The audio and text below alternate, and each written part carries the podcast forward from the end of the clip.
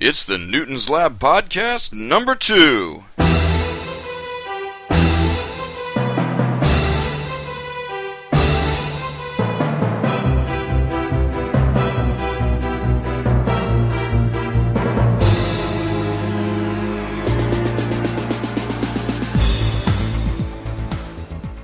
In this episode, we'll talk about what a religion is and why you can't believe everything you read online. We'll talk about some major beliefs around the world and what happens when people treat science as a religion.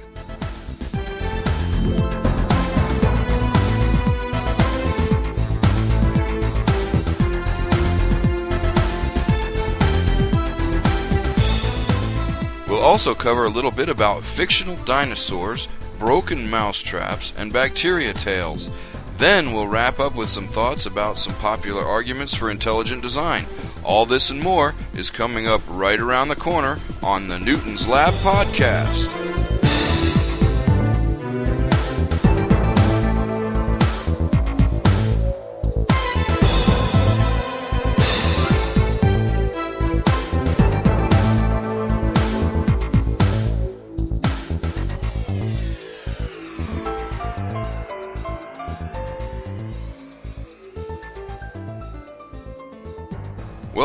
Second episode of the Newton's Lab podcast. I'm your host, Troy Eckhart. In the last podcast, I mentioned that some people go too far with their science and turn it into a religion. I want to expand on that idea a little bit to help you see what I mean and to help you build your own faith. Let's begin with a discussion of what a religion is. If you were to go to Google and search for a definition, you could be led astray. Many online sources mention a god in their definition of a religion.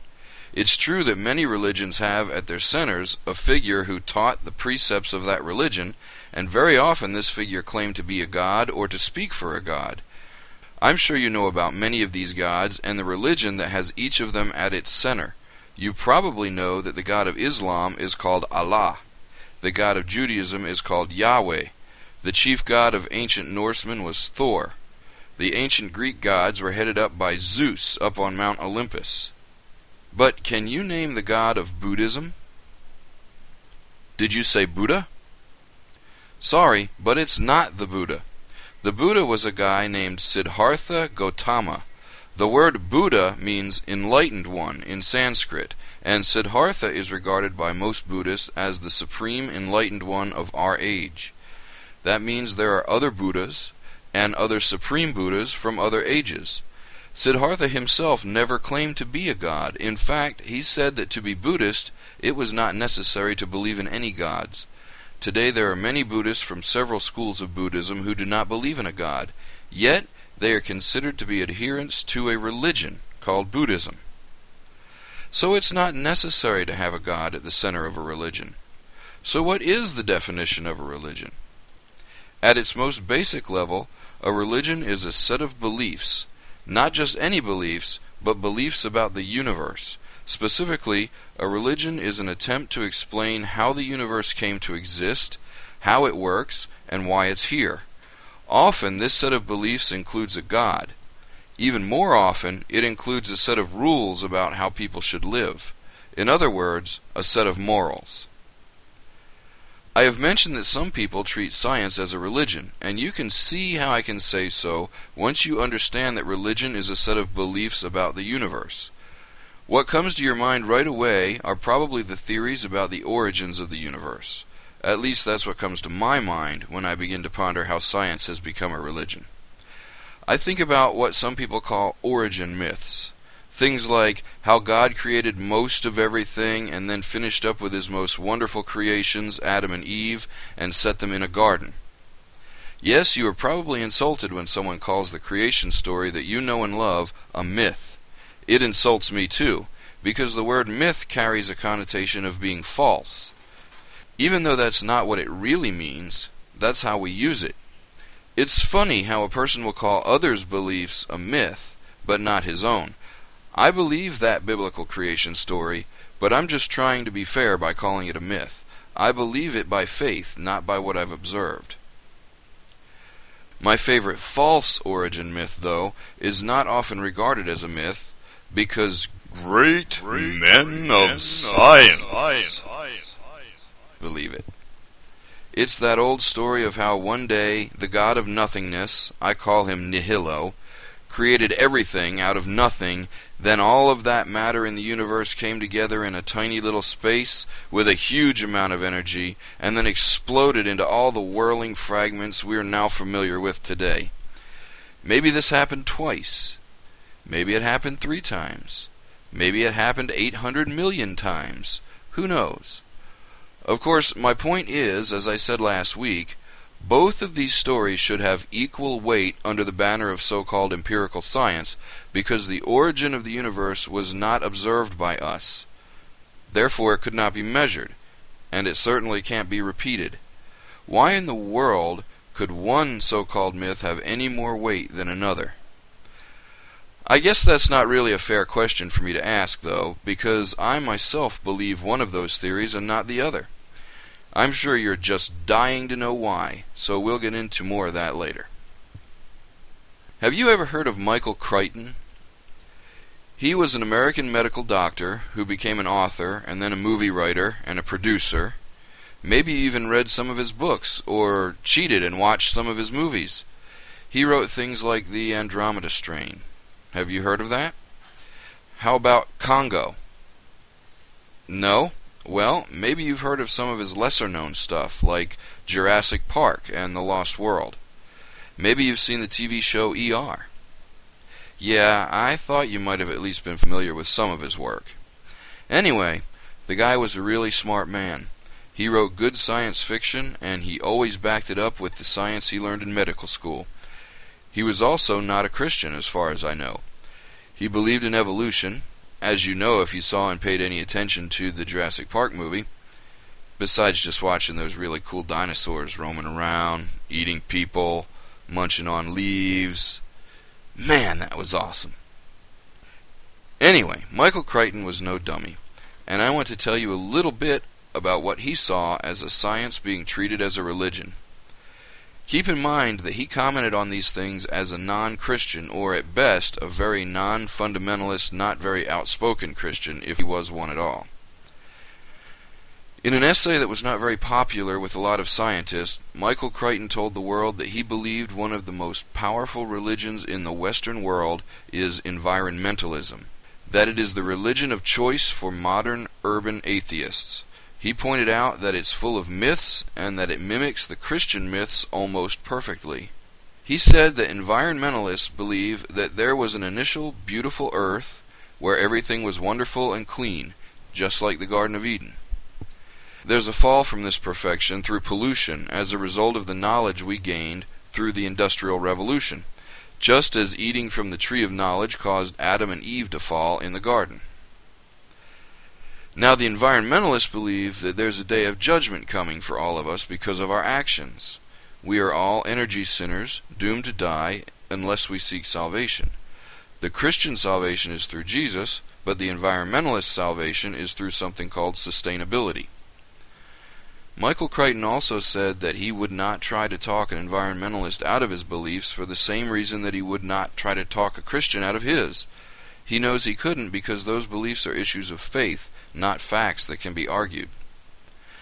Michael Crichton went on to say that he thought maybe the urge to worship something is built into humans, and that could be the reason why a lot of people treat environmentalism as a religion. I don't know if he knew it or not, but that idea comes right out of the book of Romans in the Bible, in chapter 1, in which Paul tells us that every man is born knowing that there is a God but that when they knew him, they refused to glorify him as God. They claim to be wise and become fools. Then they begin to worship the creation instead of the Creator. This is exactly what is going on with men who treat science as a religion. I find it really strange just how much environmentalism is like neo paganism or Wicca or other earth worshipping religions as well. I especially detest how those deities are permitted in popular culture but that our deity is not. For example, the weatherman on TV often gives his report, and then half jokingly says something like, Mother Nature's sure gonna let us have it.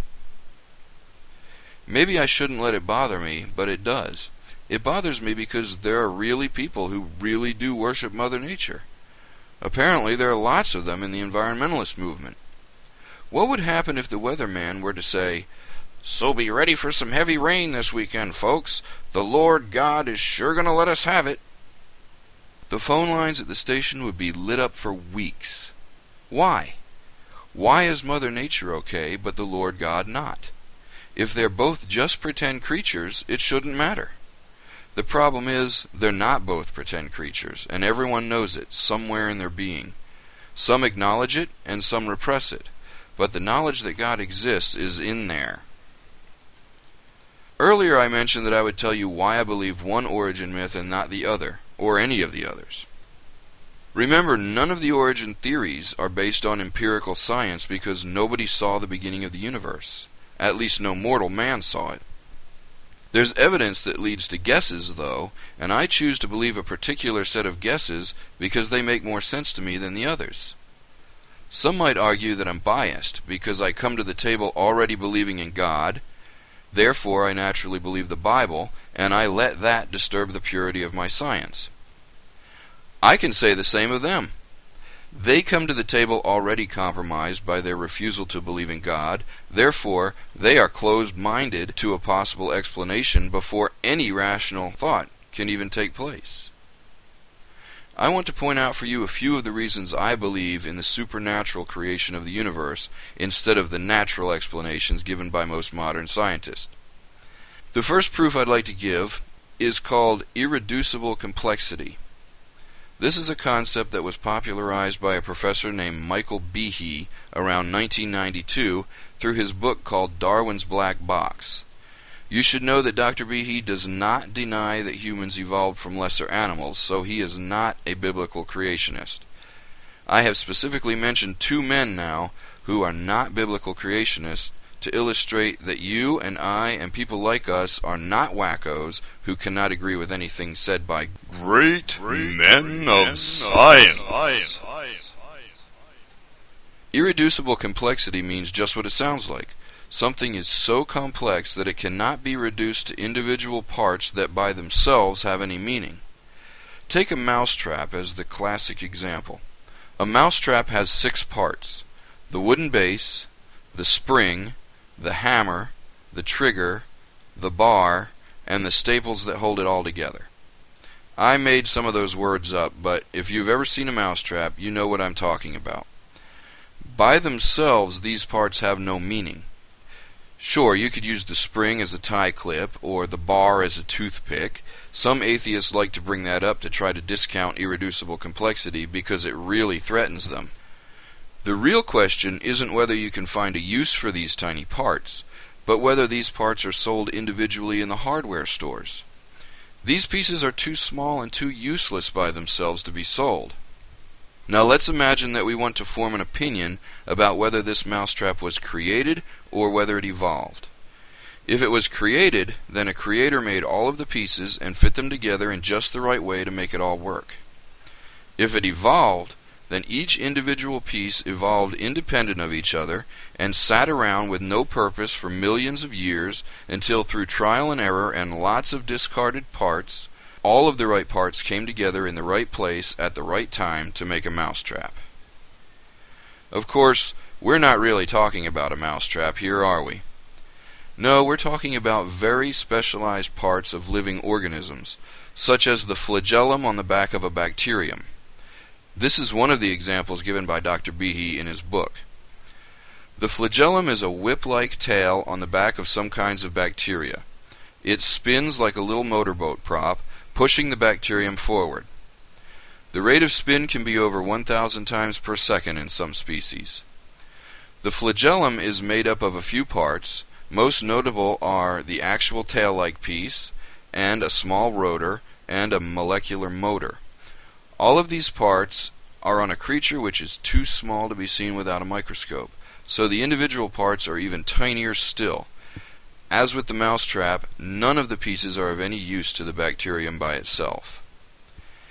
You'll find a great deal of resistance on the internet claiming that great, great men, men of science, science don't buy the irreducible complexity argument, and there are tons of reasons they give for dismissing it. They say things about mousetraps really going through evolution because we keep making them better.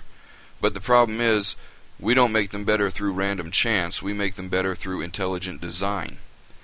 They argue that the proteins in the flagellum of E. coli, for example, also do some other jobs, like helping to spread the bacteria's poisons, but that's speculative and a pretty thinly disguised attempt to discredit the theory of irreducible complexity at any cost. It's pretty important to note that no creationist has ever said that a system in an organism must have been designed just because it has parts. What they do claim is that a system that has not been completed cannot be available for natural selection to select, and it is therefore not evolvable. This is the spirit behind irreducible complexity. It does not prove creation, but it goes a long way toward casting a shadow of doubt on evolution through natural selection. Another reason for my belief in the creation of the universe by God is called specified complexity. Life is both specific and complex. The best way to explain what that means is to look at the alphabet. The letter A is specific, but it's not complicated. A random string of 50 letters is complex, but it's not specific. A poem is both specific and complex. There are many examples of complexity in nature, as well as many examples of specificity, but the sequence of DNA that produces each type of life is extremely complex and specific. As the old saying goes, you would get the works of Shakespeare from an infinite number of monkeys pounding on an infinite number of typewriters for all of eternity sooner than you would get the DNA sequences for the rich diversity of life on Earth. In truth, human DNA would have a fair chance of being randomly put together every one try in 1 times 10 to the 40th power. That is, if evolution used the right game pieces to begin with. Noted atheist Richard Dawkins, who would argue that grass is purple if a Christian said it was green, gets around these insurmountable odds by claiming the existence of some sort of evolutionary algorithms these things might explain the random generation of human DNA, except for the fact that the algorithms themselves are more complex than the DNA is. So, what came up with the algorithms? Another reason I choose to believe in the creation of creation and not the evolution of evolutiondom is because of something called the second law of thermodynamics. To explain it simply, this law has to do with energy and work it's very easy to understand if you think of it this way. Energy does work by moving from one place to another. In fact, the term thermodynamics comes from two root words, thermo meaning heat and dynamic meaning power. This heat moves from where there is a lot of it to where there is a little of it. Think of a battery. It does work when you connect a wire from one terminal to the other. Electrons flow from the negative side, where there are a lot of them, to the positive side where there are few of them. The work done is in heating up the wire. We could stick a light bulb in the circuit and get light energy out, or we could put a motor in the circuit and get mechanical energy out. When the electrons are evened out in the two sides of the battery, though, we say that the potential to do work is gone. In other words, the battery is dead. The universe is a big battery, or better said, zillions of batteries. Energy is stored up in various places, usually in the form of heat. As it moves to places where there is less energy, it does work, and it discharges the battery a little bit. When all of the batteries are dead and energy is evened out all over the universe, scientists generally call that the heat death of the universe. It's like the worst bad day you can imagine, only worse. The second law of thermodynamics also deals with something called entropy. Entropy is just chaos or a lack of order. The law states that everything tends toward chaos unless some energy is moved into the system to create or restore order. We see entropy all around us. Imagine the maintenance required to keep your house in good repair. Now imagine what the house would look like if you moved away for five years, forgetting to ask someone to care for the house, and then you came back to move back in. There would be dust everywhere. Rodents and bugs would have eaten a lot of the structure of the house. There might be water damage from a leaky roof or broken windows. A tree might be growing next to the house and breaking the foundation. With enough time, there would be trees growing through the house. Everything is subject to entropy because everything rots, degrades, decays, and fades away unless energy is put into the system from outside in just the right way. You could add energy to your neglected house by pouring gasoline on it and throwing a match, but that would not repair it. You must put in the right type of energy and in the right way. On this earth, we see some examples of self repairing systems, such as trees growing from roots, or our own wounds healing. But we see no systems that improve themselves by doing anything other than a sort of replication. When you scratch your arm, you do not grow an eyeball there. You grow more arm skin there. You don't even grow eyelid skin, or bottom of the foot skin, or some of the more sensitive types of skin, if you know what I mean. You grow arm skin. A tree's roots, which have been left in the ground after the trunk is cut off, will grow more trunks like the one that was removed. It will not grow a different type of tree. Evolutionists, though, want us to believe that evolution occurred through random genetic mutations. In the process, the bad mutations resulted in the death of the organism, and the really good mutations resulted in an organism that was so good it starved out the others who didn't get the mutation. Sooner or later, this resulted in a whole new species, and by some great miracle, both sexes of the new species evolved on the same beach at the same time and began to reproduce. This would be a wonderful fairy tale if not for one terrible fact. We don't witness too many good mutations. In fact, most of them are terrible. They produce things like sickle cell anemia and leukemia. They produce tumors and malformations. Not one human has been formed with a new, good, innovative trait, like a poison that can be injected through fangs, or an eyeball on the right index finger, or the ability to walk through walls, or anything cool like that. Mutations are bad. They make things worse, not better, as far as we've ever observed. Now, evolutionists will say things like, Look at the beak on that bird. It evolved through mutations to be shaped like that, because eating the food on this island requires a beak like that. But he didn't witness the mutation. He just guessed that the beak was a product of evolutionary mutation. The mutations we've seen are terrible, not good. So, in order for evolution to work, the second law of thermodynamics has to be broken. Entropy must be ignored. Great, men, of science will tell you that the second law of thermodynamics only applies in closed systems, which I guess means that they think evolution is possible on Earth because we can get energy from somewhere else, like the sun, or maybe someplace outside of our solar system. Okay, sure. But we still don't see any good mutations, even with the sun pushing as much energy at us as it can, day and night, without end, for a very long time. I think we need a little more than energy from a different system. We need a creator to mutate us perfectly. There are literally hundreds of proofs for the Creator that I could tell you about, and I'm sure I will in the coming weeks. But for now, it's just about time to end this episode of the Newton's Lab podcast. I hope you found it worth your time to listen to. I look forward to hearing from you. If you have any questions, suggestions, or comments, remember to send some email to newton at newtonslab.com. Please register at the website and leave a few comments of encouragement or maybe even some constructive criticism. If you like the podcast, would you please tell a friend or two what you think and have them check it out as well? Until next time, remember to love the Lord your God with all your heart, soul, strength, and mind. Love your neighbor as yourself, and beware of science falsely so called. I'm Troy Eckhart for Newton's Lab.